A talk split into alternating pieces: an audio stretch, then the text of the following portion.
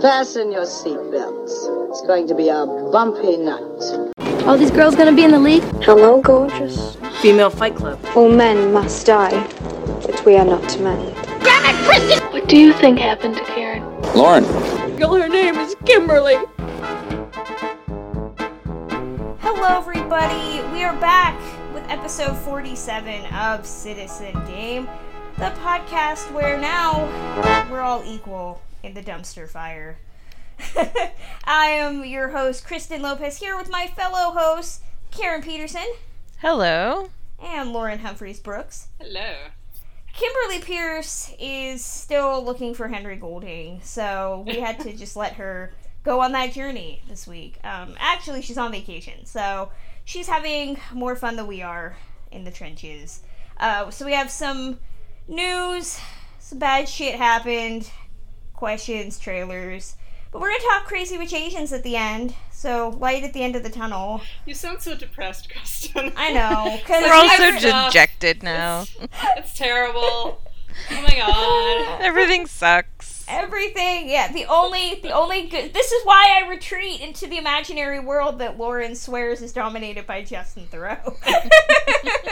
No, no, no, no, no. The, the suggestion that he is like actually 20 different actors, all of whom are acting under under Justin Theroux's name, makes He's total the Alan suddenly. Smith. I like that's why I never recognized his face because he's multiple people. Justin Theroux is actually played by Tilda Swinton. So you're saying he's the Alan Smithee of acting? Essentially, yeah, where it's just anybody's name is attached to. Okay, um, no, no, and no. Um, yeah. So that's all I have to say.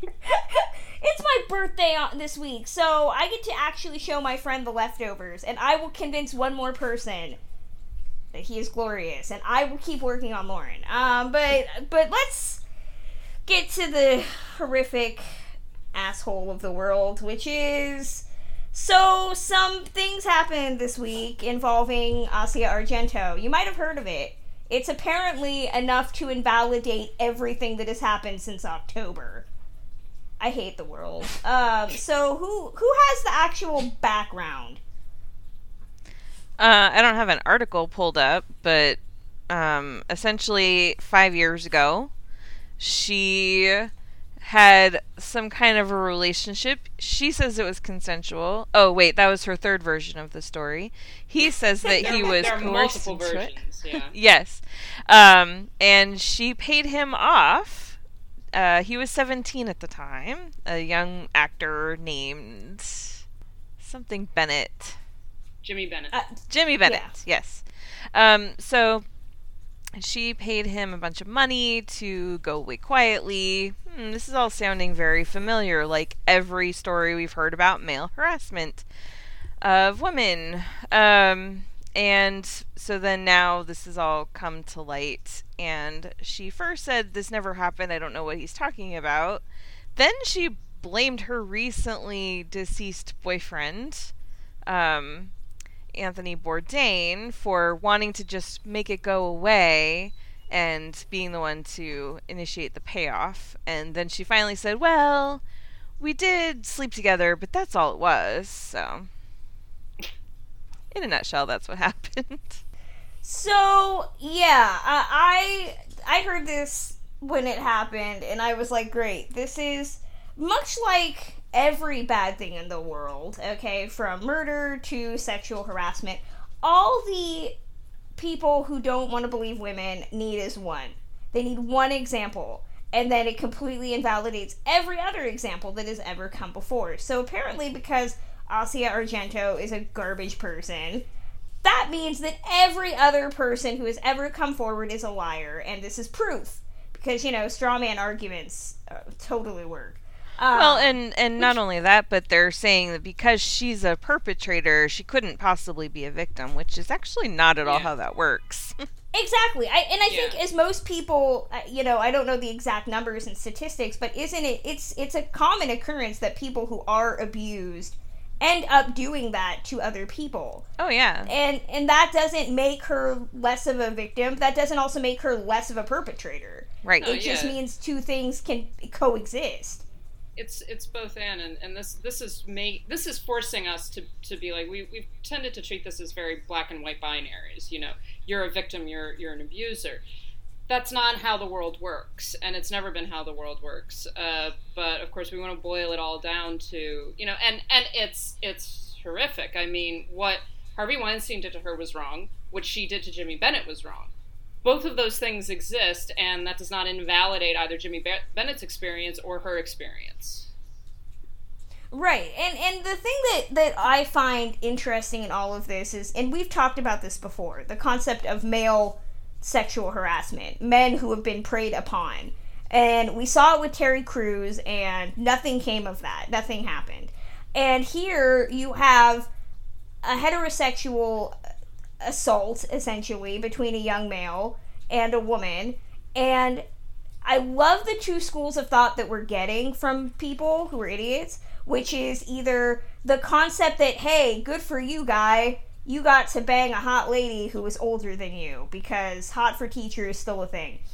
And then there's the other people that are saying, see, she's a horrible human being that invalidates everything. But I think what gets lost in here is that male male abuse is still like woefully underreported because of those horrific schools of thought, which is that men can't be abused or you know it's it's something to celebrate and we're seeing now with the me too movement and this discussion of interactions between genders like it's really fascinating that we're immediately going back to stuff that was supposed to be like high five in the 80s well, yeah, I, I, mean, and that's I I've actually unfollowed a number of primarily um, male critics who who were basically saying like, oh, when I was seventeen, I would have totally loved to bang Asia Argento. It's like, guys, that's not what this is about. This is not this is not a consensual relationship. This is not like this is this is abuse. This and and by saying that kind of thing, you are invalidating his experience.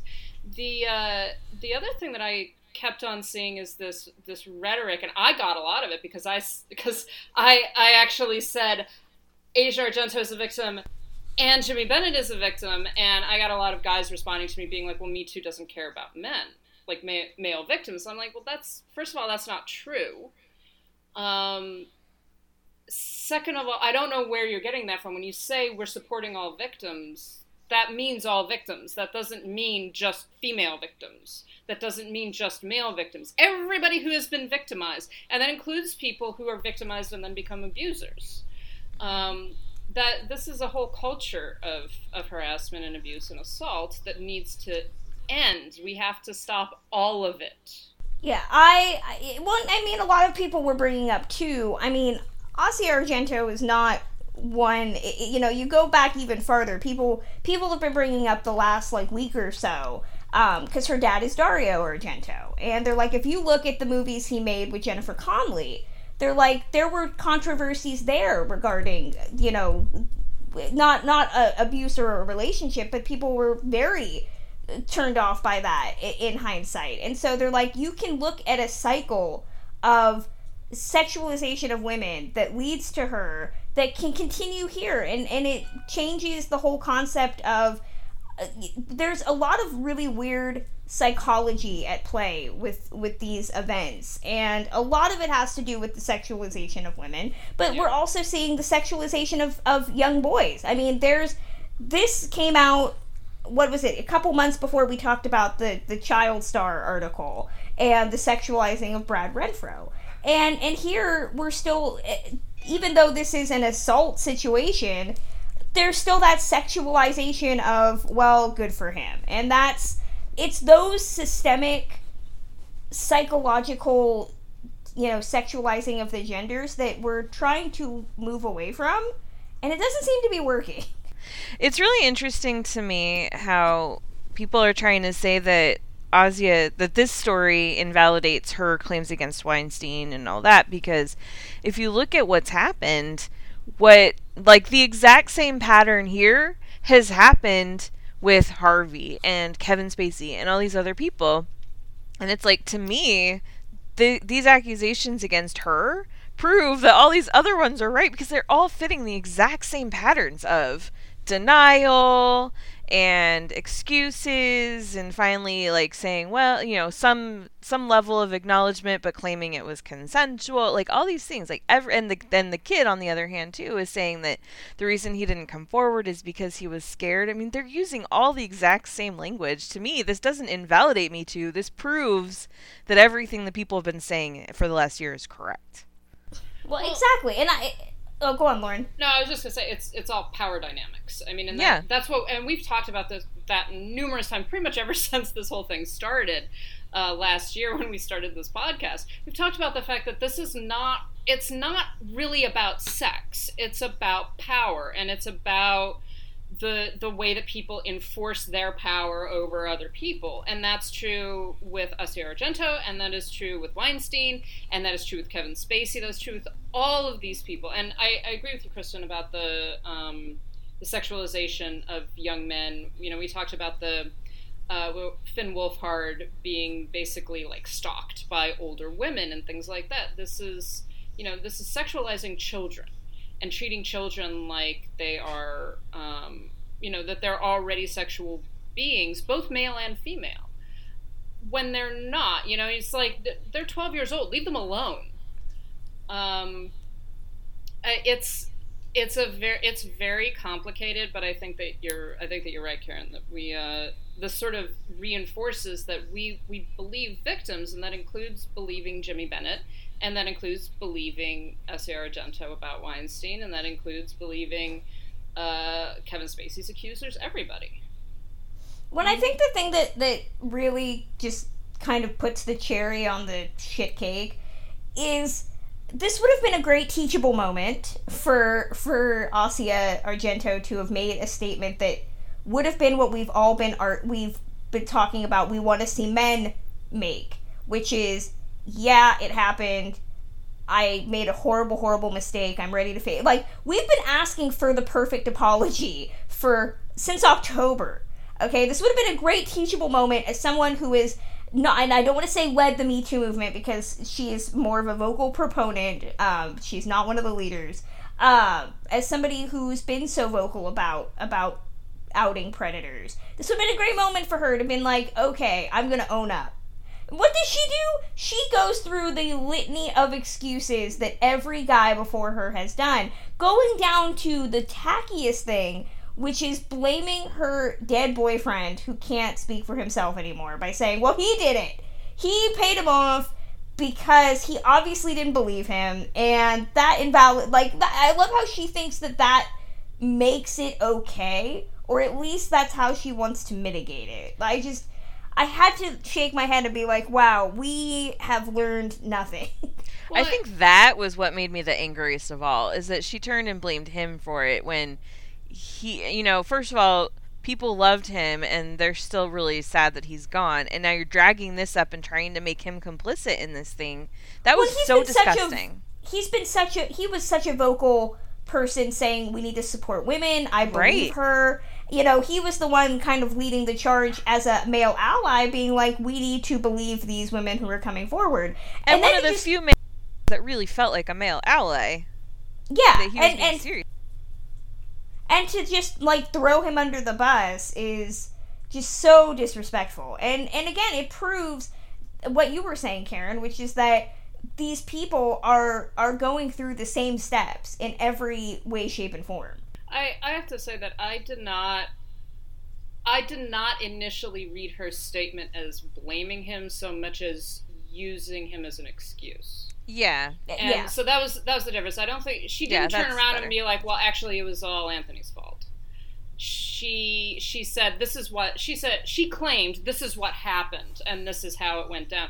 So I I guess I'm a, I'm a little more charitable at that level as yes, I think that it's it's gross and she should not have she shouldn't have brought him into it anyway she should have it, you know if she was going to make excuses she should have taken all of those excuses on herself mm-hmm. um, but but at the same time i didn't feel like it was her being like you know oh no no no no it, was all it was all my dead boyfriend's fault and there have been unfortunately a number of people that are repeating this idea that that that this is one of the reasons why he killed himself and that's a horrific thing to lay on anyone. You know, we can feel sympathy for her losing him, and also feel angry at her and condemn her for her behavior in the past. Like all of these things are true.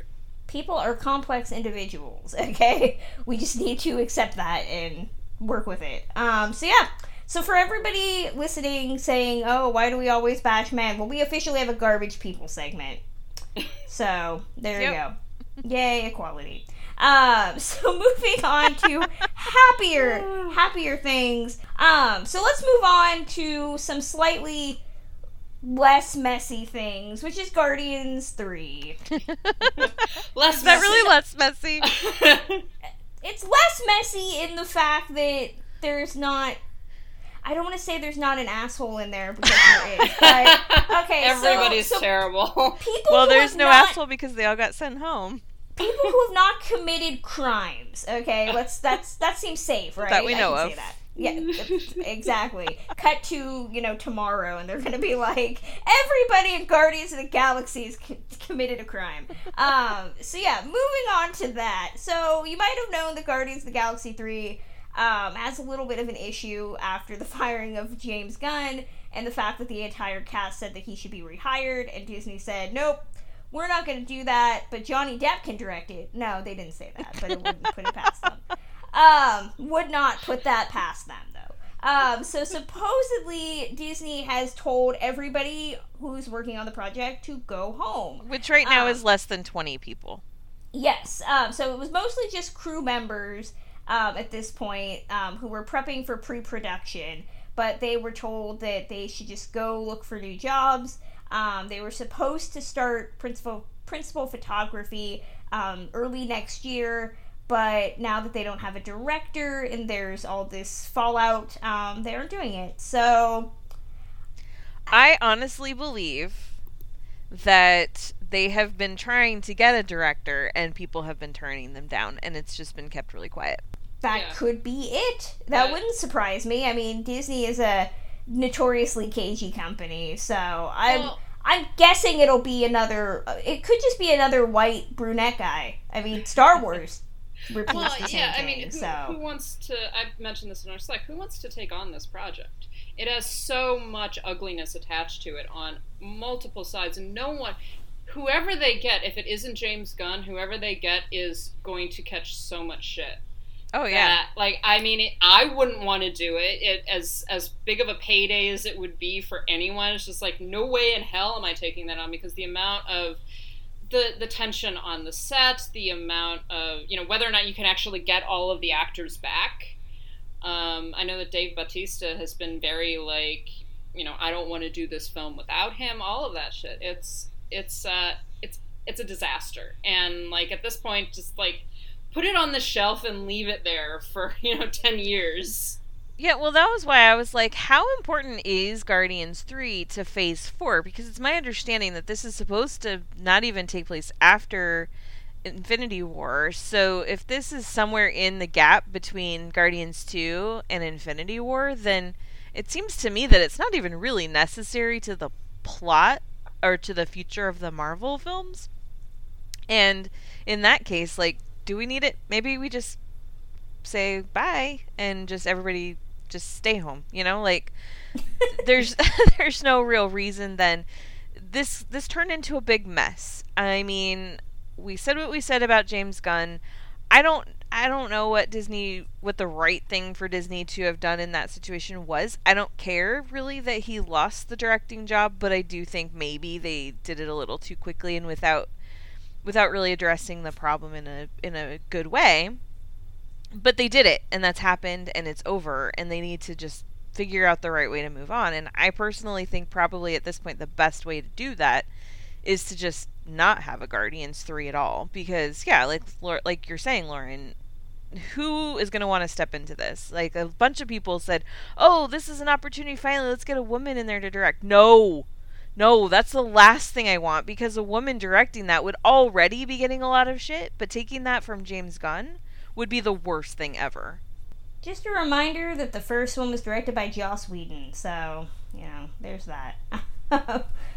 um, the, fir- the first lose Karen? avengers No, I'm For- here. The yeah. first Avengers was Oh, directed first by Joss Whedon, yeah. there the, the point is i'm just i just roll my eyes and Disney making concessions for like this is acceptable, but this guy not acceptable. Um, yeah, I mean, as somebody who didn't like Guardians 2, and I remember liking Guardians 1, but I have not watched it since it came to theaters. I don't think I'm a fan. I don't know. Um, I don't know. They they need to do, as Karen was saying, this could just be completely irrelevant if there's really no big need to make a second or uh, make a third one. Um, but I would just really like Disney to acknowledge their house at this point because I think any any movie moving forward, you know, people are going to be like how is James Gunn not acceptable, but yet you're greenlighting Pirates of the Caribbean movies still? Um, I I'm just I'm waiting for you know D23 Expo tickets went on sale yesterday. I'm waiting for that inevitable Q and A where somebody's like, "So, can you explain all these other dudes that have been allowed to have a pass?" Um, but James Gunn is like where we're gonna draw that line in the sand. Lasseter, I'm just just I'd like to know like how much you can get away with at Disney before they fire you. Well, I mean, the whole thing is just, it's such a mess. And it, it seems like that this, it was almost a knee jerk reaction on the part of Disney that these, these tweets came up and they, and they were brought up by far right wingers. And then, and then they were just like, oh, we'll just fire him. And it's like, guys, this, this was a terrible decision. This was a terrible idea. You know, you sh- there, it should have been a longer process, basically. Yeah. Um, uh, it, regardless of whether. But at this point, like they can't really rehire him. Um, it's it's taken too long. Uh, they can't, you know, and and like like you were saying, there's no reason there's no reason for anyone to take this this particular thing on. I've been told numerous times that I'm a terrible person for not caring about what happens to James Gunn. Um, I still don't care because I still see this as being, uh, you know, the fanboys all getting up in arms over and being like, no, no, no, no, no, this this is about this is about fighting against alt writers. It's just like, yeah, but you're really upset that this guy that you happen to like said like said things. This was not made up. It's not like he was accused of something that that didn't happen. He actually did write those tweets, and they were pretty horrific tweets. Um, and and then now you're upset that a rich white man lost his job. That's what it's coming off as. And yeah, I I have. I just, I, yeah, at this point, I don't care. I'm tired of it. I understand both sides. I understand all of the arguments. I understand all the pro arguments for Gunn, all of that stuff. I'm just like, you know what? Like, kill it. Like, make it end. Let's move on. And I agree with you, Kristen, that if, if um, Disney really needs to look at itself, look at its life and look at its choices. Yeah, yeah, well, and that's the thing is like it's not just about the fact that it's been so long that Disney can't rehire Gunn at this point. They can't because of the fact that this teaches all those annoying white dudes then that if they push hard enough, they can get whatever the fuck they want. Yeah. And we cannot have that more, happen. More than they already do. Right. We cannot let that happen. That's all. Moving on to speaking of Disney, transition. Um let's talk about uh, a really great article that Kelly Marie Tran wrote for the New York Times. Um, uh, last year, Kelly, or earlier this summer, Kelly Marie Tran, um, star of Star Wars and all around awesome human being that I love, um, decided to delete her Instagram um, because she had gotten a bunch of harassment from racist assholes. You know who you are.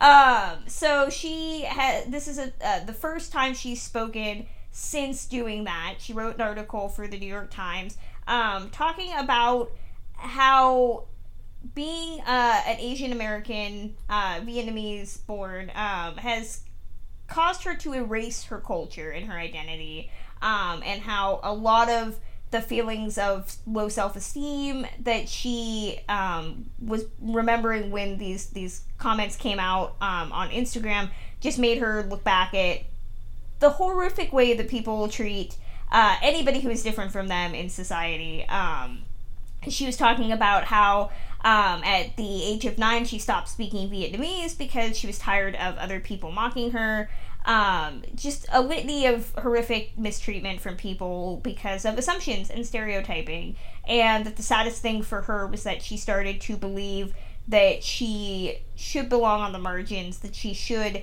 erase her culture, that she shouldn't be Asian.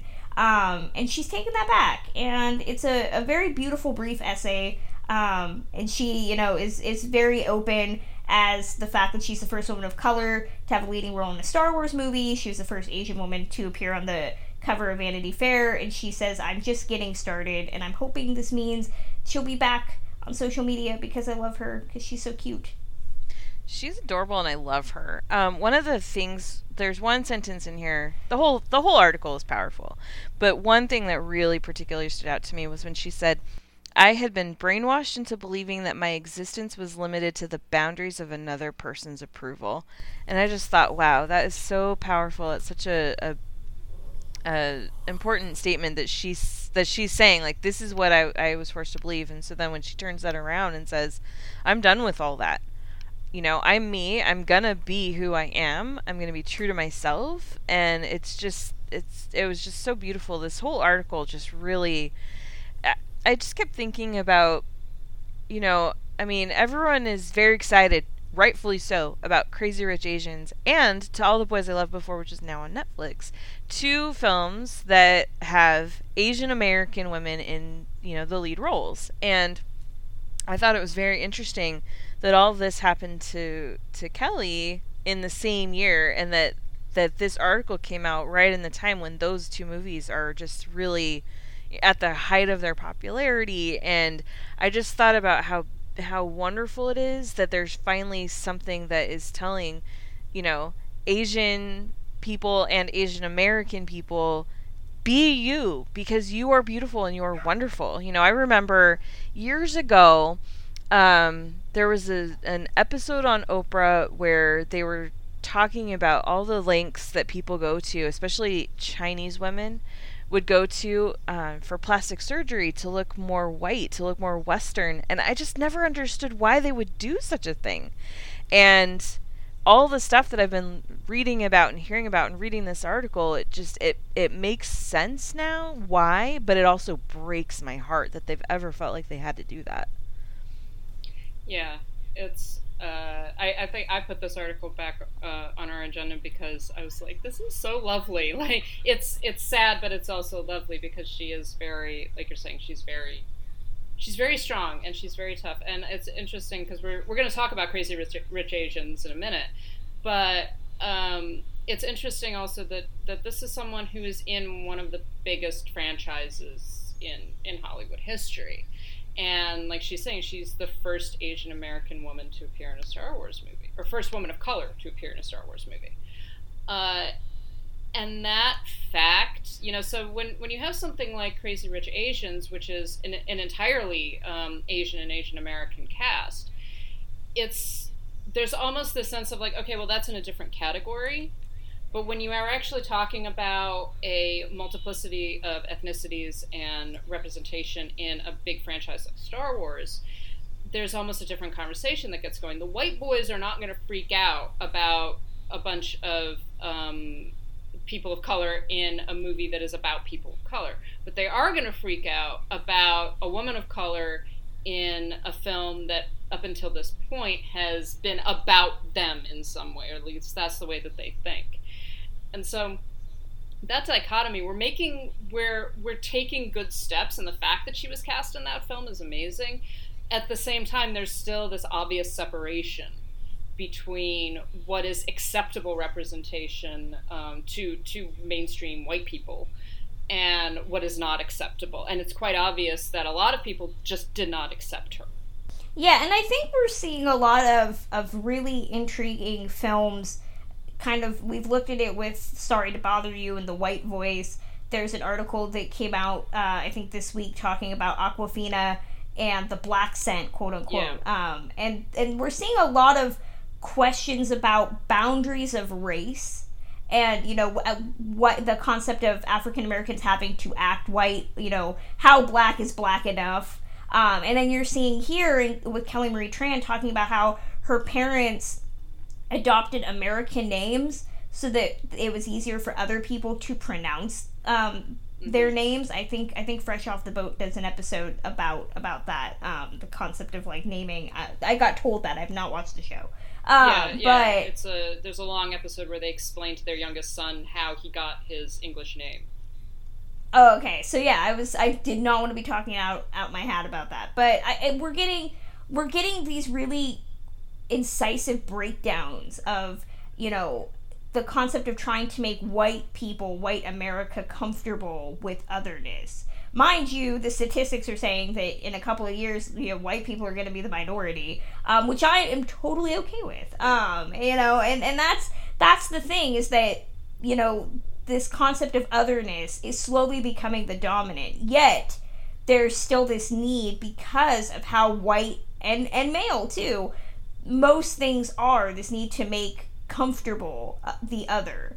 And you know as somebody who is uh who questions her you know her race all the time being half half latina and half half white and the concept of like can i even say i am because i'm white? Anybody who looks at me will say you're white. Just your last name is is hispanic you know it, it- there's there's this really big confronting of like the boundaries of race and ethnicity and should we even have them? And and owning certain things. So i i applaud her for for writing this because it's it's really just you know white guys who probably are like totally watered down in their whiteness because hello everybody is mixed in some form no matter how small okay? So unless you're native american you were not from here you know so I just I love that. I love that. If if anybody has seen the videos about, you know, racist white people and the whole concept of going back to your country, well, you know, you're go back to Europe then. I don't see anybody moving to England.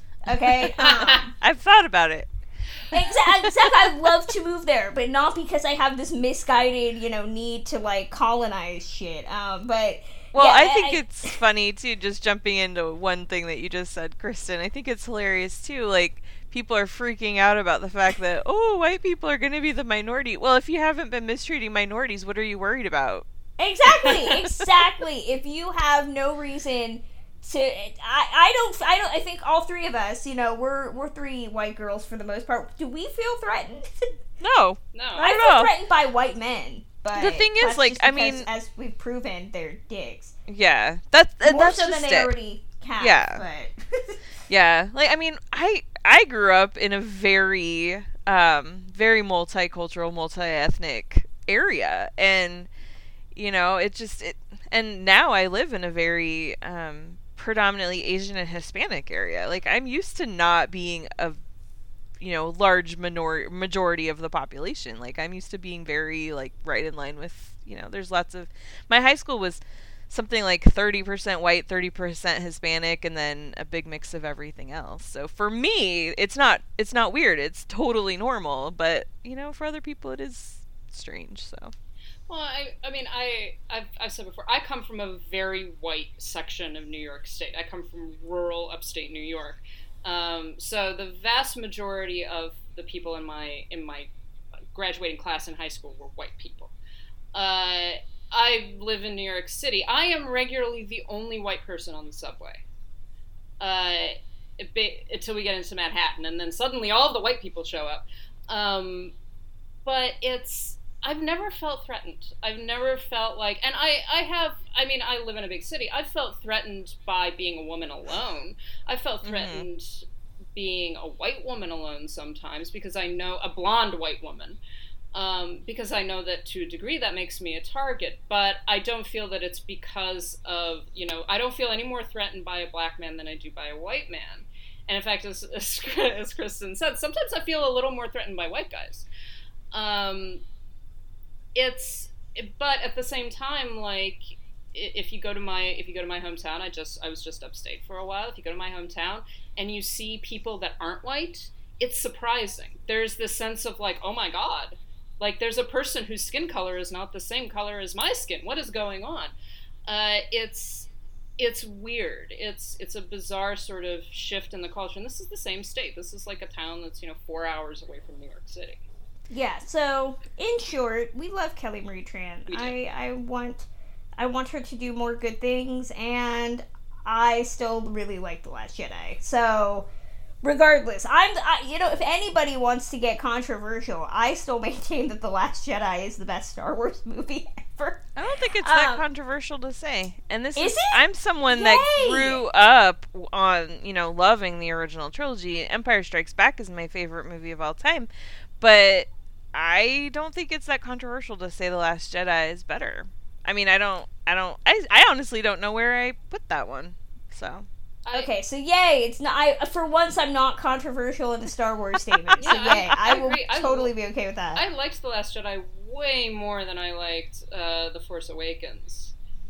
And maybe not so much as I like the original trilogy, but I think some of that is just nostalgia. Um, Mhm. And and like I know, and a lot of people are like, "Well, I support Kelly Marie Tran, but I, I don't like the character." It's like, no, I really like the character. I think I that that's it. I, I love she's an awesome character. She Mhm. like and and she sort of gives voice to some of the hopefulness of that film of just like this is about love. This is about protecting people and like you know not sac not going off and sacrificing yourself for the cause, but actually living for the cause. Exactly. Well, what I never understood too was that Rose is the fanboy. I mean, she really is if you really think about it. Like she thinks everything is amazing. But she doesn't look sh- like them, so that's why. They're exactly, That's why- that's exactly. why so yeah, that's like that's the problem. It's not if it's not a pimply white guy, it's not worth having. Um, so yeah, reminder: Last Jedi is the best Star Wars movie, and it's another movie that Lauren's seen that has Justin Theroux in it. So there's that. Yeah, but I'm still pissed about that bait and switch. He's he's like her rendition of Freddy Krueger in A Nightmare on Elm Street. just keeps popping up. He's just Um, a so- void, guys. Like I don't understand. like you're just like, oh, I, I was literally like, what? Like he this just as Heroes in the Last Jedi. yeah, he is. he should have been if- in it if I had- If yeah, he should have been in it. How dare they? That was a Coyote Ugly bait and switch right there. I still, I ever get to talk to Rian Johnson, I'm gonna be all look. You and I need to have words on that because I'm still really bitter about it. So you just need to greenlight my movie about him and Oscar Isaac on the little like sex um, spaceship from Thor Ragnarok, Oh, and the whole movie is just them talking with a porg about anything for an hour. Why that would they do that on a sex spaceship? Because you know what? They're two hot men that I would think own a sex spaceship. God, God, they all Karen, it why are together, or does it belong to one of them and the other got invited on board? It could be the one that Jeff Goldblum had in Thor Ragnarok. So they just stole it from him? That or or he could let them borrow it. I don't I don't know. That's up for to writer to write. Okay, I'm just saying. Let let me spitball some ideas, and then they make the script, and then they make the movie for me. That's that's all I'm asking. Okay, that's all. It's it's really simple fix. Okay. Got it. Um. So moving on. Speaking of of men in Thor Ragnarok, um, Chris Hemsworth was in GQ. Oh, yes, he and was. Karen has thoughts. Karen. I I oh. Um so basically I am not convinced that Chris Hemsworth is not perfect. Um this article just proves to me that he truly is a god. And I don't even know what to say. Like it's just it it's just such a um the whole article it's just it's like listening to the way or not listening because I was reading it, but the way that he talks about his family and the way he gets so excited about his kids and I love the point that I'm trying to pull up the article right now. I forgot to do that ahead of time, but you know, the way that the author of this article is is talking about how, you know, he's he's an involved dad in a way that dads, especially in Hollywood, don't often get the opportunity to show themselves. Like it just it was a very interesting look and it I seriously I was just like this man is a perfect person. How, how we don't deserve Chris Hemsworth and Chris Pine better worry cuz he might be on top of the best Chris list. I don't know. But the article Okay, is called all Chris of that sounded all of that sounded dirty. I heard Chris Hemsworth was on top of the like, That's wait, Chris list. okay. I mean. I, I do think we just need to settle this once and for all, and like put all of the Chris's in a movie together where they they just spend all of their time shirtless and Yes. and No, uh, no. and being adorable feminists and being like, and then we just can decide finally who is the who's Well, the top Chris. it's all the Chris's, and then they three of them beat up Chris Pratt, and then the rest of them do that. Numerous we all know Chris Pratt is the worst. Chris. and a lot of people have suggested replacing Chris Pratt with a couple of other Chris's. Like, Uh-huh. I, I support that movement. Um, you know? Chris Pine and Chris Hemsworth can be on the Jeff Goldblum sex spaceship in my Star Wars movie. We could, it would just be perfect. Um, yeah, I read this. I read this article. Um, I pulled it up by the way. It's called Chris Hemsworth is post punk. He's he's something. Um, I, I thought it was it was really sweet. He's it's very cute. It was a little too cute for me. Um, because I was just like, I get it. You like your kids. That's awesome. I yeah, I felt personally attacked by his wedding ring, which is prominent in like every photo. I was just like, I get it, man. Okay, I get it. but I thought it was very cute. I thought it was a very different way of doing the the male actor profile. You know, it- which I I think so often is just kind of about like craft and you know being hot and all of that. And this is just like talking about going to dad day with his daughter. Um, and I was That like, story oh, about that's him new. doing the race in jeans and everything was so cute. I- if I was the poor women that went to his kids' school and was like, God. Chris Hemsworth's kids go here. I'm I'm assuming that every day is like a catwalk where they're just like they have to be primped. It's like that scene in Kindergarten Cop. If anybody's seen that Uh-huh. movie, Oh yeah. yeah, yeah, where the moms are like totally hiding in the corner because they don't have makeup on. It's like that. Oh, I would day. 100% transfer my kids to that school just in the hopes that I could catch a glimpse of him once in a while. It'd just be like, yes. Um, they're like, why? Why is your kid here? Because the Hemsworths are here, so that's why I'm here. So I hear Um, this is a really good school. they do crafting and Hemsworths are present. Um, so yeah, it was it was a very very cute article. Um, something something different right before Bad Times at the El Royale comes out to like s- totally fuck all of us up. Oh yeah. But you know, I really the thing is too though, it's not just this cute article about how he's so hot. It's um you know, and about how much he loves his kids and his wife. Um I really love the way he gets into you know, he gets into talking about some of his characters and some of the roles that he's had and just the thought behind it. And it's so easy sometimes to see a man that's as attractive as him and to forget that there's a lot of um, a lot of heart and a lot of insight and a lot of real thought that goes into things. And like when he talks about Thor and how he was he was bored of playing Thor. He's like, yeah, the first movie was fun.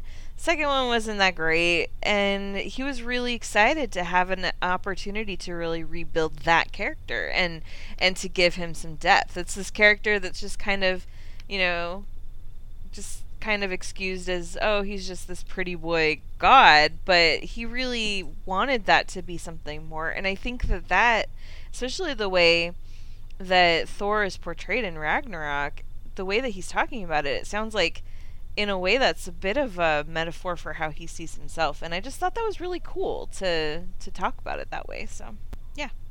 I'm done now. Sorry, you kept on cutting out again. i Yeah. i know It's really important that. well I audacity think it got does it it all on so purpose. Yeah, I think it does it on purpose. It think knows. so. It knows exactly. Yep. Um, anything else we want to mention about Chris Hemsworth? Oh, he's just so And- hot. He's so he's hot. just- he really is And and I know Karen keeps. She should probably just make it the end piece of this episode. But we're we're all thinking Melissa McCarthy's comments about him. oh yeah He's he's just so nice. Just like, stop it, Chris. uh-huh yeah. Stop being stop being awesome. Okay. Um. God. God, I don't want to believe that not all men are dicks. I like I like fueling my hate fire with the fact that everybody with a penis is a horrible human being. Um, By the way, Uh, Lauren Larson from GQ, I kind of hate you for getting to do this article. Yeah. Yeah, yeah. See, this is why they don't give us this, though. If you or I got this opportunity, well, actually, if I got this opportunity, Karen would be a professional, um, and she would probably have a really great article. Me, I Oh, would thanks. probably stammer for about like 20 minutes, and if I didn't commit a crime, I would have a really good article. But the Citizen Dame Patreon money could be used as bait. Um, I don't know. Um, or they're cool with it and it would just work out and I'd have a really great story for the grandkids. Um, but either way, moving on to trailer talk. Um, so we had s- uh, some trailers. I think we just stopped keeping track of what came out because I'm Yeah. I'm fairly certain we missed a couple, but that's fine. Um, so the first trailer we have is What Men Want. This is a remake of the Mel Gibson movie What Women Want um, By Nancy Meyers. Yes. Um, here it's directed by a dude. It's directed by Adam Shankman. Um, it stars Taraji P. Henson as a sports agent who uh, doesn't get a promotion and it becomes able to hear the thoughts of men. Hilarity ensues. Um, so I've seen, I, I don't know how many people, I've seen the original What Women Want, and I hated it. Um, th- that was before all the Mel Gibson stuff, so I just hated it naturally. Um, and I thought this could have potential, especially in a post Me Too world, but this is a little too peppy and happy looking. Um, I, I just I think it's gonna. I, I'm all for fantasy, but I don't know. Um, and and it says Nancy Meyers has a story by credit, but is she actually credited with writing the script? No, I don't think so. So there's no script person listed on IMDb. Interesting. Hmm. Yeah, it just says Nancy Meyers story by, and that is it. So I don't know who wrote the script. If it was a man or a woman, it's directed by a man, and that's kind of my problem with it. Is that what have we learned? All movies made, you know, the first in a franchise directed by a woman, then they let the men make subsequent versions, and so I, I something doesn't sit well with me about taking a Nancy Meyers movie which again it was not a classic you know it's not untouchable. But to give it to adam shankman the guy who gave us hairspray and the pacifier the walk to remember. Oh mm. god yeah it's just getting worse for me what did everybody else think of this and he did rock of he produced rock of ages i, I had to throw that out there for karen Which is not that bad. Come on. Uh, no, Rock of Ages is not that bad. It is not the play, which is grim. But, you know, whatever. um, what else did we think about the trailer? Um, I mean, it's a January release, so those movies typically are It's a not great. February release. Oh, the really? Because when I went to see the movie in the trailer, or in the, IMDb when I went to see lists- something, IMDb was February 8th. I saw the trailer ahead of I think Crazy Rich Asians, and in AMC it said coming in January. So that's really Ooh. interesting. Um, because I was like, oh, January release, yeah, that makes sense. But regardless, it's beginning of the year, which has, even though a lot of things have been getting better in the be- in the first quarter, there's still gonna be a lot of just stuff that gets dumped there. Um, to me, this looks fairly harmless. It looks fine. It, I mean, I don't think it's going to be a great movie, but I don't think it was ever intended to be a great movie. And, you know, I'll, I'll maybe check it out if I have time between catching up with Oscar stuff. I mean, I want Taraji P. Henson to do good work because she's Yeah. so good. I just, I, she's mired in these January, February movies that unfortunately are often catered to a black audience. And I think that, you know, they could be really good if she just had some better material to work with. I keep saying, give her something good. Like, I'm all for, you know, a nice frothy rom com, but. I want something better than than a remake of a Mel Gibson movie. Oh, see, I Um, didn't think that this was being catered to a black audience at all. no, I just no, felt like I this was I was talking more about like um what was the last January release was ac- I think it was Acrimony was a February. Yeah. release. Yeah, I just and she had Proud Mary and stuff. And yeah, and that's I that's just the other one. Yeah, I mean, I'm just glad that even though these movies aren't great, I'm just glad that she keeps getting them because I think that this is leading towards something for her. And I mean, it's just it's it's experience, it's credits, it's keeping her name out there and I mean, the movies that she's doing aren't terrible. They're just not No. great. So, Yeah, Yeah. I I just keep saying um she needs to do. I I know she was talking about. Not doing an Emmett Till movie. She was talking about doing some serious drama. I like. I want more Hidden Figures Taraji, less this. Yeah, that's- Yeah.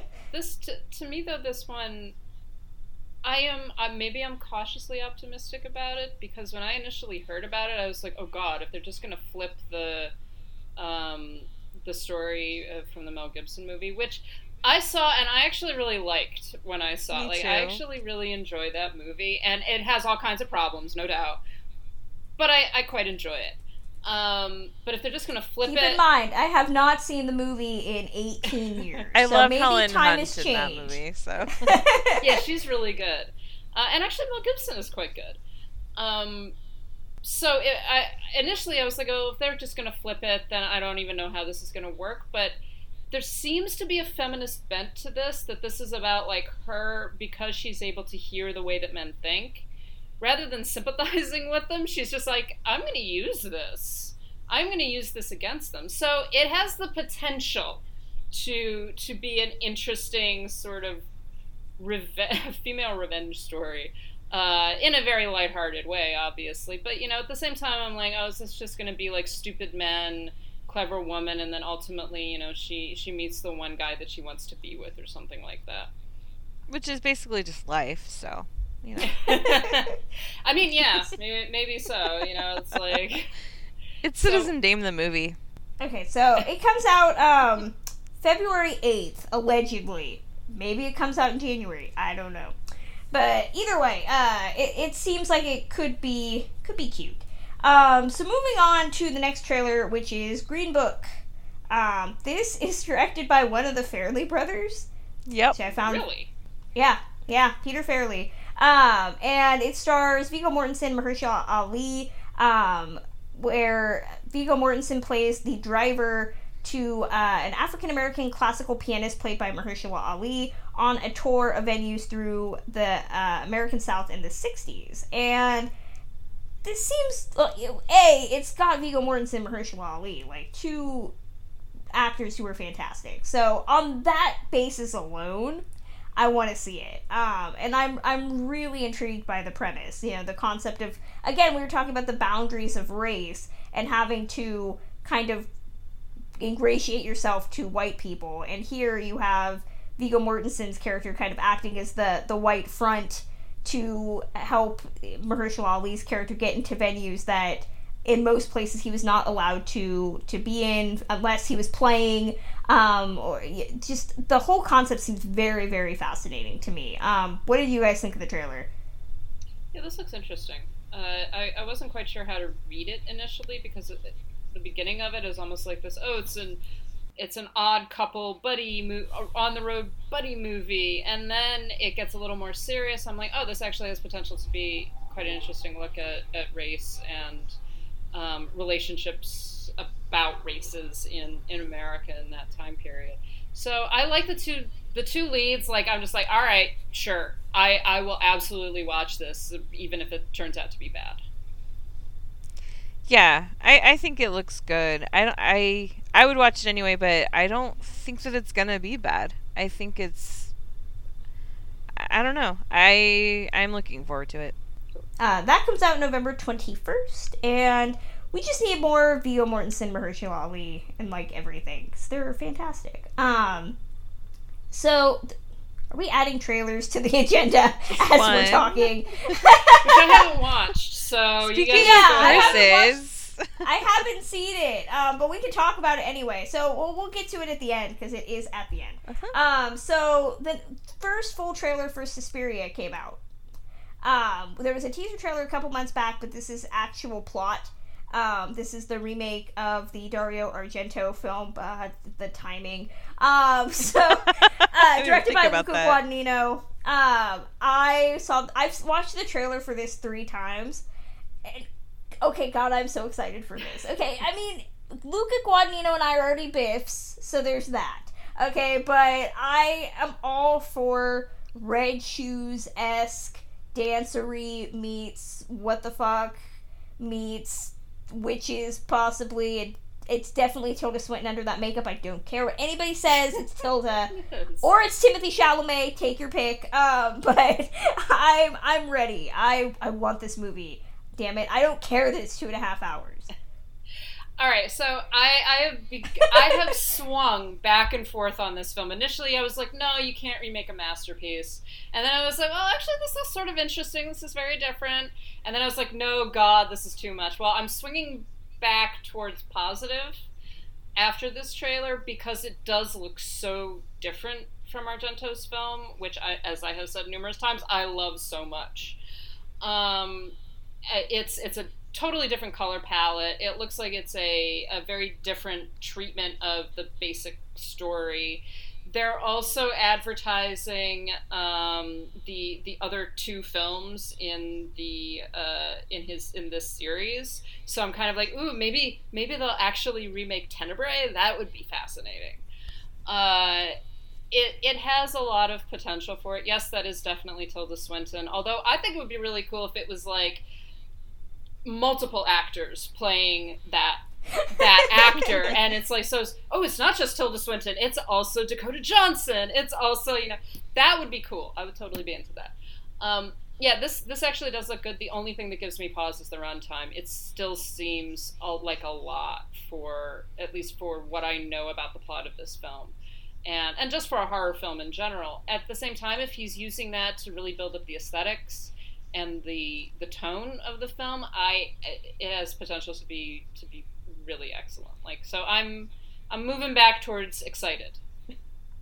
Lauren just gave me hope that underneath that makeup, it could be Armie Hammer for all we know. It could be. We don't know. We don't know. The height could just start wildly changing in certain scenes. Um, uh, Karen, what did you think? Um, so I never saw the original. You have to uh, yet. Go watch it. I haven't seen it yet. I will. Um, I just I don't know. I'm concerned because this doesn't. This looks like the kind of movie that should be something that I would like, but at the same time, I mean, I'm kind of with Lauren. I'm concerned about that runtime. It just feels like too much, and I'm, I don't know. I'm very concerned. But Luca Guadagnino does know how to really do interesting things visually, even when it's something that seems like it wouldn't necessarily lend itself to interesting visuals. So, I don't know. We'll see. It comes out November 2nd, and I want it. I want it. It does look it. so um, different from the original film. That, like, and some people complain about that. That because the original film is very saturated with color, this looks much more sort of stark, and it might be that he's playing with the aesthetics there, or preparing us for something. But I like the fact that it looks so different. And, and in the grand scheme of things, Lauren really enjoys the original. I've seen the original three times now, and I can never get beyond. I like it. Um, I think I like it. Um, so yeah, there, there's your context. Did an entire episode on Suspiria that is just me talking oh. about how oh. amazing the original film is. I, I, you know, that would be that would be cool because I, I'm all for. I'll probably rewatch the original before I see this, and I don't know, maybe it'll finally click on the fourth fourth viewing. Um, but it comes out November second. Um, so the the last trailer that came in, which was a squeaker, because uh, I think Karen put it up there. I don't know what um, you mean. I don't know. Um, is Outlaw King starring I say he's the best Chris, but right now that's in flux, starring Chris Pine. Um, this is uh, directed by David Mackenzie, and it's a, the story about Scottish outlaw king Robert the Bruce. But you would not know that really from the trailer because Chris Pine's not doing an accent, which is fine. Yeah, we're all I'm we're all okay with, with that. that. We're okay with that. Okay, okay. I, I, am just going to remind everybody of that when they say Sofia Coppola and Marie Antoinette, none of them were French. I'm just going to throw that out there. Um, so there's that. But yeah, this is. I mean, I'm all for taking parts of history that most people like. We get like a bajillion Tudors movies. I'm all for parts of history that have not been cannibalized by pop culture. Um, and so this this looks promising, and it's got Chris Pine. And Karen gave me rumor mill stuff that made me really interested. what rumor, um, Kristen? So I don't I, know what you mean. Uh, I don't know. There might have been the words "full frontal male nudity" thrown out there. this is um, this is all that we care about. Like you know, we complain about men, yeah. and we're just like, you know what? We're we're just gonna objectify them. So. I I wrote a whole article, Lauren, on how equal opportunity nudity needs to be a thing. I agree. Okay, if if the women have to doff their tops, okay, guys just need to just show their junk. So if Chris Pine, if Chris Pine really wants to be the best Chris, he seems like he might be going for broke. Okay, and more power to him. Um, what I'm saying is, as a history nerd, I'm interested. As a pervy female. Um, I'm also interested. uh, what did everybody else think of this? L- Lauren, you know history and you like Scotland. I I did two years of Scottish history uh, when I, I lived there. Unfortunately, I don't remember too much about Robert the Bruce, except that he was very he's a very formative uh, figure in Scottish history and in, in sort of the Scottish national mythology. So this, I mean, I think that it's a great idea to to actually, you know, make a movie about him. I mean, we've we've had William Wallace, we had Braveheart. Uh, so I'm I'm all for it. I I mean, obviously, take everything with a grain of salt. I don't think that this is going to be totally historically accurate, but. Uh, I, I mean, it, I am a little confused, and I think that the Scots are going to be a bit pissed that they didn't actually hire a Scottish actor to play this part but also we might get to see Chris Pine naked. So you know, Priorities. and if anything, and if anything, it'll help us forget that Braveheart was Braveheart. Um, so there's that. Uh, I I say this as a person who was like Braveheart's okay. Um, so yeah. Uh, that this comes out. Um, It it, comes- comes, to Netflix. It correct? does, yeah. Which is that's the thing. Like I'm I'm surprised that Netflix is the one that ended up winning this, but uh, yeah, it it's doing a theatrical release because they're gonna try to push for awards. Which I have to say, I know this guy. I've worked very closely with the team that is uh, now working with Netflix on their awards campaign, and if they're pushing for this for awards, I think that there's a very good reason for that. So that is another reason why I'm really excited about this movie. So yeah, it will be available on Netflix. Hopefully, nudity is a thing. Aaron Taylor Johnson's in this too. Oh, okay. I'm sold. Um, so yeah, there's that. Um, speaking of objectifying men, uh, we got a question from Matt St. Clair at Film Guy six one nine. He said, "What do you think about Henry Golding being a fan pick to play the new James Bond?" So, in case you didn't know, Danny Boyle left James Bond um, as director, and the series is in limbo. We already know Daniel Craig hates the character and he wants to leave. So, people have been talking about James Bond and who could conceivably um, come in. Everybody keeps saying Idris Elba. Um, as somebody who has about as much of an interest in Bond as I do Marvel movies, um, yet I have seen several Bonds. Um, I think I think though, as far as I know, I've seen one Brosnan, two, three Craigs, and uh, what's on Her Majesty's Secret Service, Lazenby. So that I have not seen. That's it. That's all I've seen. Out of all Um, the James Bond movies, you happened to see the one with George Lazenby? Wait, uh, you cut out, Karen. What were you asking? I said, out of all the James Bond movies, you happened to see the one with George Lazenby?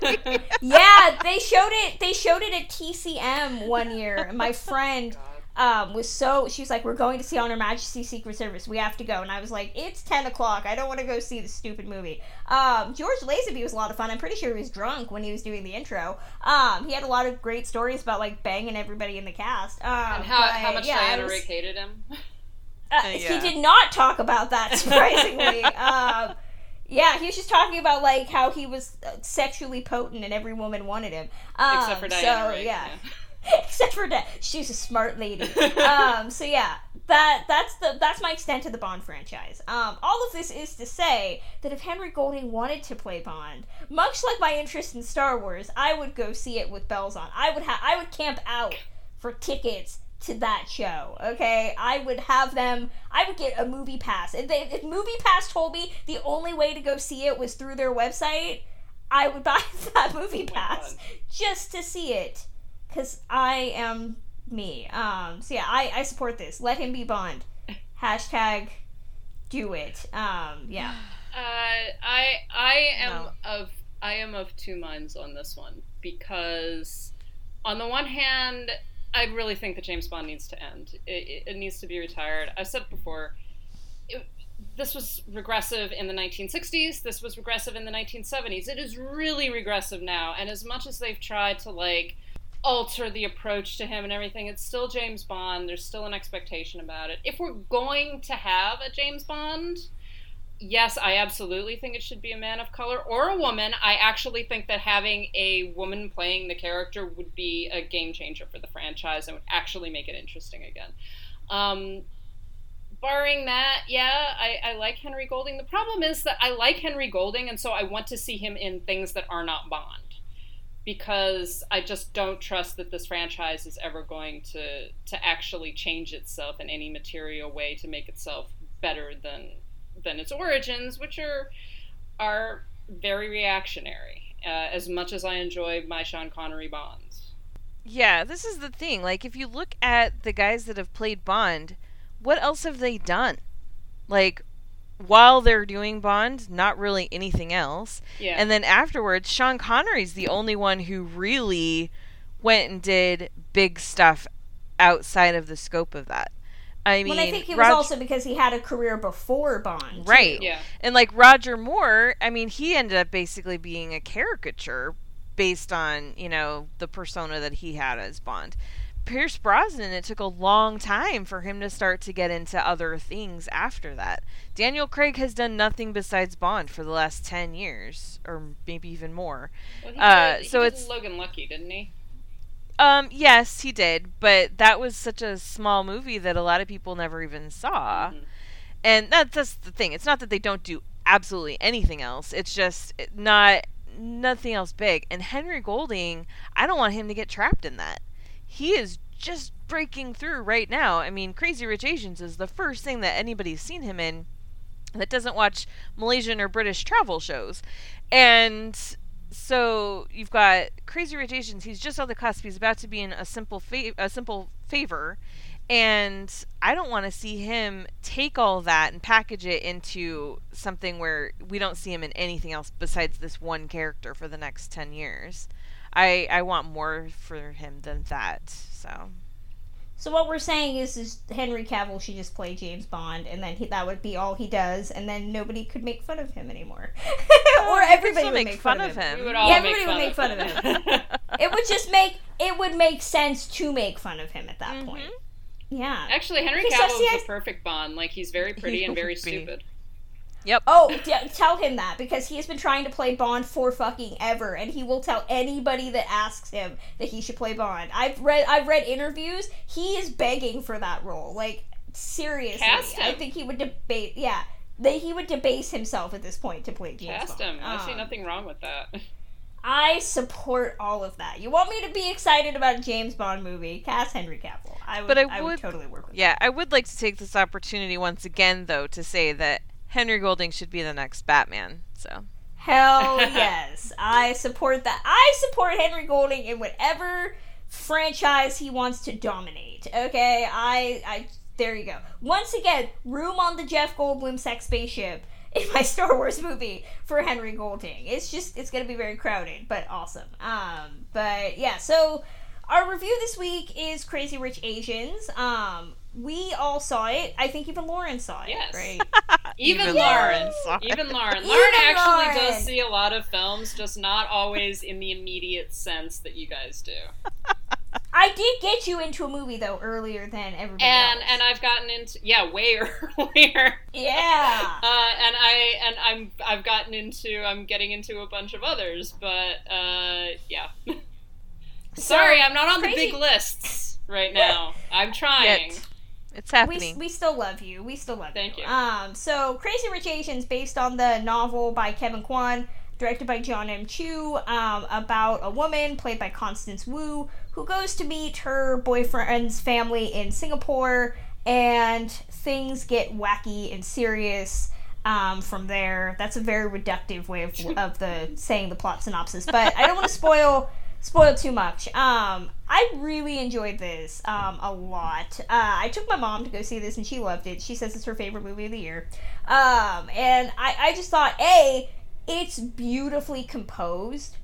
some of the the scene i mean the costumes are just breathtaking the i loved some of the cinematography some of the just shots the the wedding sequence especially has some of the best use of silence it's got some fa- i love the concept of doing covers of of um, the popular music uh, and especially using Coldplay in the finale, because um, I am the one defender of Yellow. I love that song. Exists.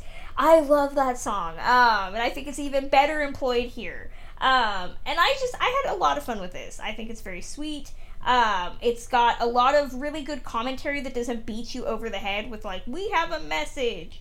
Um, Awkwafina's really funny, even though yes, I know the the blaccent is controversial. Um, but I've been I've loved her since Neighbors too. I think she's hilarious. And Constance Wu is so good. Gemma Chan. I love every I just want to say I love everything. I loved everything about this movie. Um, I don't think it'll be my best of the year, but it will be um, high on the list. Um, what did everybody else think about it? I guess I can go next. Uh, go so I or Karen, sorry. okay. Well, I I what's not to love about this movie? It's it's sweet and funny. Um, it really is just a beautiful depiction of the culture. Like there were things that I did not I didn't understand like the mahjong thing. I didn't I didn't know what was going on, but the way that it's presented, I understood the relevance even if I didn't get all the nuance of it, you know? And um, there were just a lot of things like that, and I, I really liked that the there's drama, but it doesn't feel over the top. It doesn't feel like it, it doesn't feel ridiculous. You know, when Rachel and um oh my gosh, what's his name? Nick. When Rachel and Nick, you know, are, are you know upset and they're you know being torn in different directions and things, it felt realistic. It didn't feel silly and ridiculous. And there's just so many great things about the way the story is told.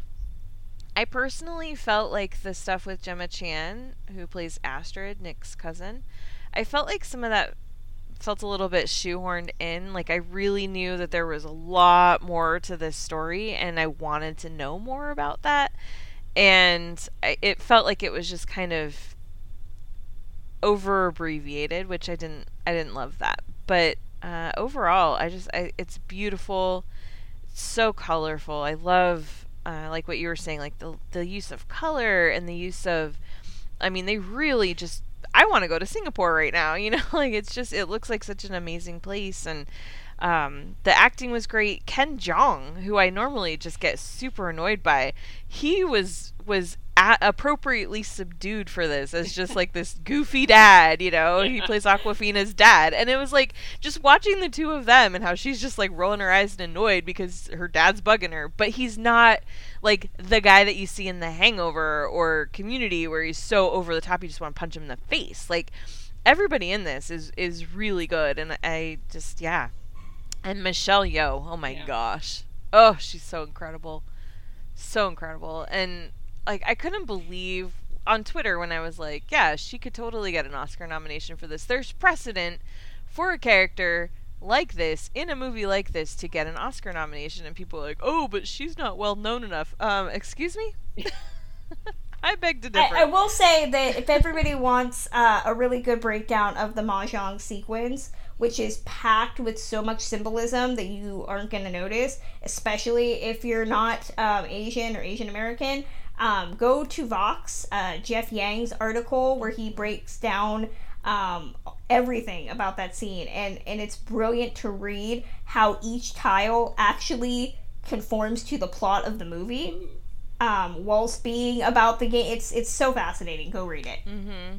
Yeah, and it's yeah, it's great, and and I agree with you too. Like the soundtrack, I love the soundtrack. I loved the songs that were covers in English. I love the songs that were covers in Chinese. Like it just in Mandarin, it was it was it was great. So I I really enjoyed this movie a lot, and it was really fun. I saw it on a Wednesday night, the night that it came out, because it opened on Wednesday instead of Friday. And like I had said, I live in a very um, a very mixed uh, area and the crowd that I saw it with was predominantly Asian and it was Wednesday night that theater was packed and those people were so excited about the movie like the people in the audience with me were so excited and it just it just made it that much better like it was just so fun to to listen to the reactions from the crowd of people who have lived this maybe not this specific experience of finding out their boyfriend's like a billionaire, but you know, like just to see their culture represented on screen, it was it was it just really added to it. So yeah. Lauren, what do you think? I, I mean, I loved it. I went to see it. Uh, I went to see it with my parents when I was upstate, and you know, so a predominantly white and much older audience, um, because we were, we were there on like a Tuesday. Uh, but I, I loved it. My parents loved it. It was, um, I mean, I think that basically I'm just going to echo what everybody else has said, which is that it's an excellent film. It was, um, it's funny. It's gorgeously photographed. I mean, I, I like the fact that it, it played, you know, it uses a lot of the, the sort of cliches and tropes of the genre, but it also played with them the the wedding sequence was gorgeous. The the music and just all of the the colors and the clothing and uh, everything like that. And then within that, having this great narrative that really is it's not just about um, Rachel being in love and wanting to to marry a, a wealthy man. It's about the way that these families relate to each other, the way that class and uh, and ethnicity, and also this this conflict between between Rachel, who is who was raised Chinese American. She's she grew up in America, and so she has a very different outlook and attitude to what is deemed acceptable by his mother and by his family and and the conflict that arises from that and i also like the fact that a lot of that conflict really wasn't coming from him there was very little of him being like oh you know him beginning to question whether or not she was good enough the entire time he was like, no, no, no, she is good enough. She is more than good enough. I would be willing to give all of this up for her. And that it really is about what she is willing to do and what she is willing to ask of him, and, and her own comfort in in um, marrying into or being a part of this family and the way that she's judged and the way that she's treated by other people. There was uh, it, Michelle Yeoh is just spectacular, and I think she, out of a character that could have been very a very one note antagonist, she gets a lot of depth. And the there's one scene um, that she's not even in, but you know the significance of it at nearing the very very end that like actually got me choked up. Uh, and mm-hmm. uh, it's it's just it's it was a well made film. It was a moving film. It's funny I I was gl- I was actually glad sitting there. Like I did not understand what the hell was going on in the mahjong scene, except that you know we've had this whole setup of of Rachel being a um, knowing game theory and the way that she plays games and this connection between between uh, the the game that she's playing there, the fact that her mother taught it to her, and her own experience as um, as a game theorist and I liked all of that. I liked all of that overlap. The mahjong scene, yeah. I was, I had no idea what was happening, but I still felt the tension, and I still understood that something was happening that maybe I wasn't even supposed to get as as a person that, who you know is totally outside of this culture. And I liked that. I liked that there were things that I didn't completely understand because it felt like this movie is not being made specifically for me. This is not being made to make me feel comfortable as a white person this is being made for other people. This is being made for people that never see themselves represented on screen, or if they do, it's in very limited ways. And I liked that, and and I and I still related to it, and I still felt for it, and I still understood it. Um, so it was a nice balance, and and at this point, I was just like, you know what? It's lovely watching a, a film that has almost no white people in it. Yeah, I, I, I like what you brought up about how what I love about Henry Golding's character, other than the fact that it's Henry Golding, is that, and I wrote this in my review, is that they talk like adults. So, like, something happens to her while she's at a, a party, and they have this discussion where she doesn't have to hide it for there yeah. there's no like um typical rom-com convention like I can't tell him because then it's going to cause a problem. No, they have this discussion and she's like, "I told you." And I'm gonna solve this. Um, and and I like that the characters talk realistically to each other. You know, even Gemma Chan's character and her husband, even though the plot goes um, down some some territory that is is well worn, there's still this discussion between two adults about their relationship um, that is authentic. And I love how, even though there are men in this movie, it's still incredibly female dominated. Um, especially with with the concept of like moms and how they are often maligned for the choices that they make in order to help their children succeed but they're also human. Um, so I, I applaud all the little things that this movie does because it it seems aware of narrative conventions not just of race but just in general you know and and seeks to give us something new with them yeah, the, the fact that it is you mentioned that it's very much about women. It, it this is a movie about women. This is about relationships between women and women as uh, kind of cultural arbiters and, and the arbiters in the family and all of the complicated issues that that brings up for pretty much everybody in the film. It's I mean, you know, you you've got a film where all of the fathers are absent there is no father, even though you know they mention um, uh, they mention Henry Golding's father, but he is somewhere else.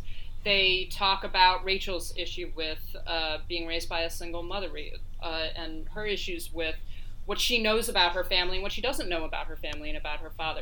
It is so central to being. It's the experience of women and the experience of the way that mothers raise their children and the values that are both positive and negative that um, that their children get from from that family structure.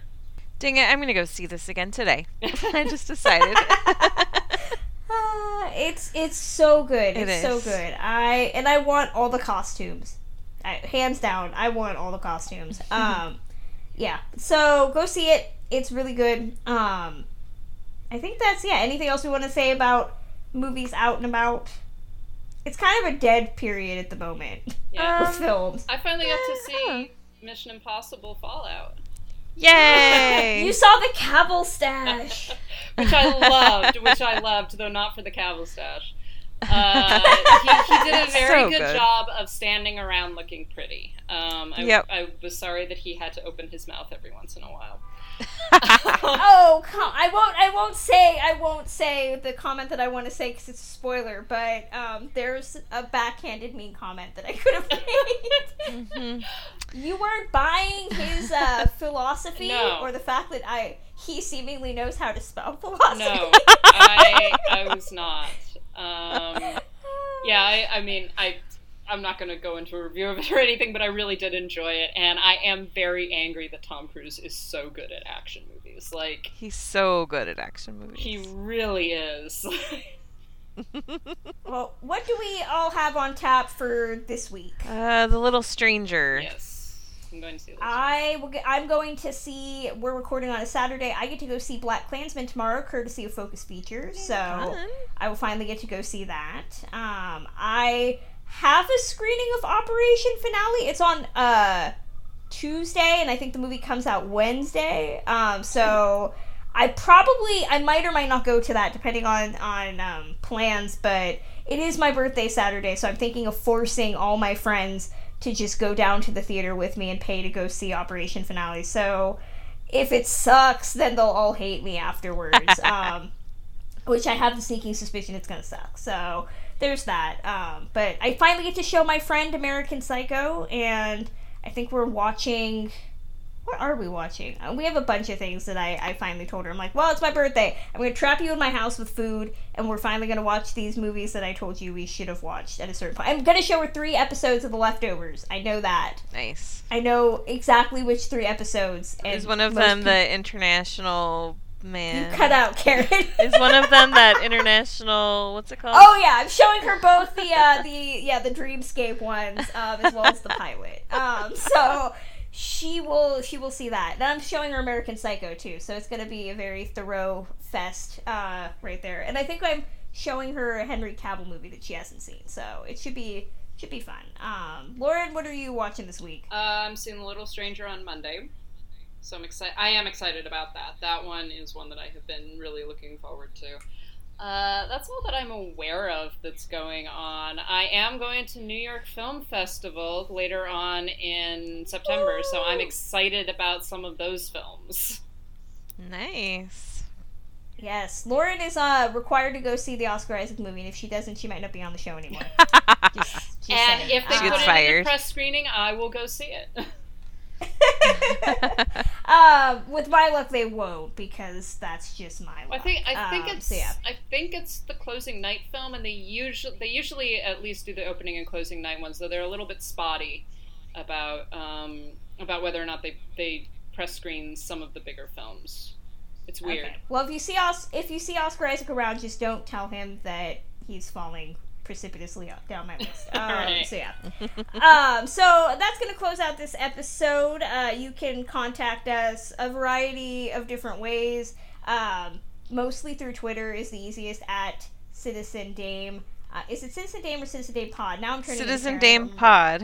Okay. Uh, we also have our Facebook page, um, facebook.com slash citizen dame. I think that's right. Um, you can listen to us on Spotify, on iTunes, uh, Player FM, all the, the ways you get podcasts. Um, if you're listening on iTunes, we would love some ratings and reviews. We are close to 10 five star ratings, so it'd be really great to get a 10 on there. Um, that would be that would be fun. You can visit our official website where we rant and rave and talk all sorts of stuff, which is at citizendamepod.com. Uh, we don't have a top five planned uh, at the moment. I tried to push for it's Kristen's birthday, so let's do a Kristen centric five, um, but I was overruled.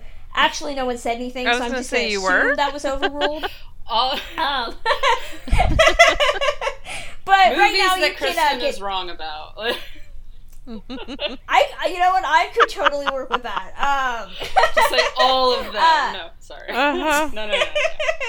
you Okay. can uh, you can listen to you can find the show notes um, on our website uh, as well as our Citizen Dame fives. We did our most recent ones on Alfred Hitchcock movies as well as our favorite back to school films. Uh, Kim has her regular Feminist Friday series looking at um, classic films. I will be getting back into uh, Brolin with the homies this week. I actually have time to watch a movie that I bought for three dollars on Amazon.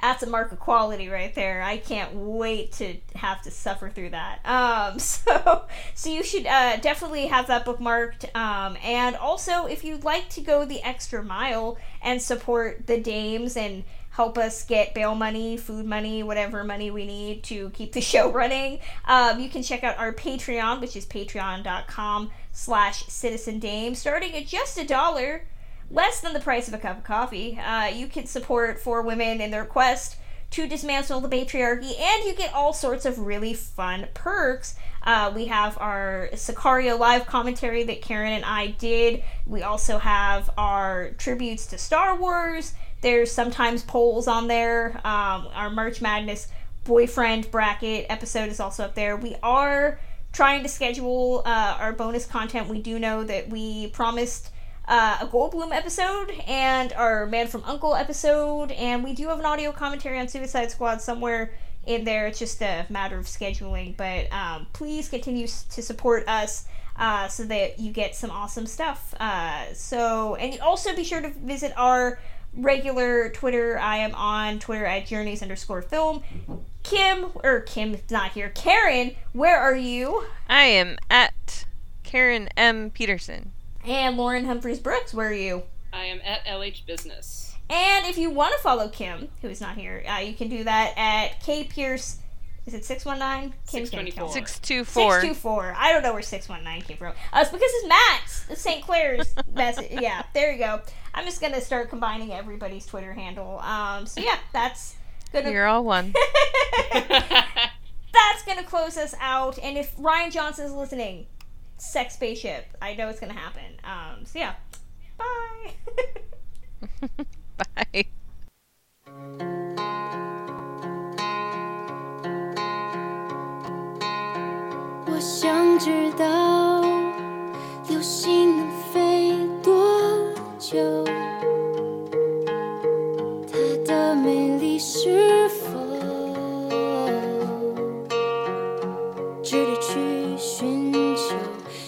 红的花。